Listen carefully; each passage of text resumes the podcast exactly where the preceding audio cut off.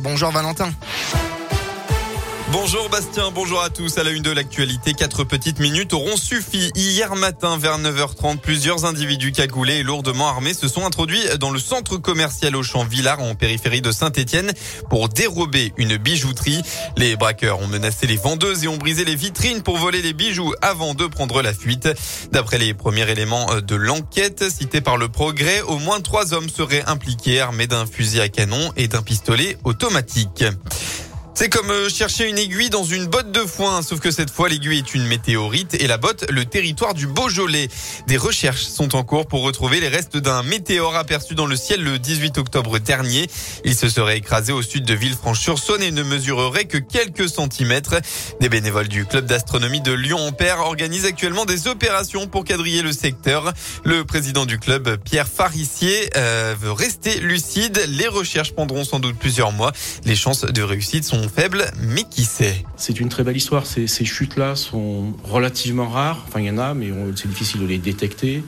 On a la chance qu'elles soient tombées sur notre territoire dans un endroit plutôt favorable, à une période favorable. Le territoire va rester sans feuilles euh, et dégagé pendant un certain temps, dans une zone euh, avec beaucoup de vignes, dans des zones très ouvertes, dans des zones aussi où, comme on dit, c'est le secteur des pierres dorées, donc les pierres sont assez claires.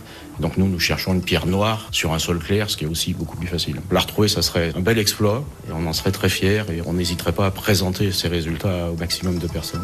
Cette météorite présente un grand intérêt scientifique, en particulier pour les connaissances sur la formation du système solaire. Alors si par chance vous tombez dessus, prenez des photos, localisez précisément le lieu de la découverte, touchez le moins possible l'objet. L'objet, pardon, et placez-le dans un sac en plastique ou du papier aluminium.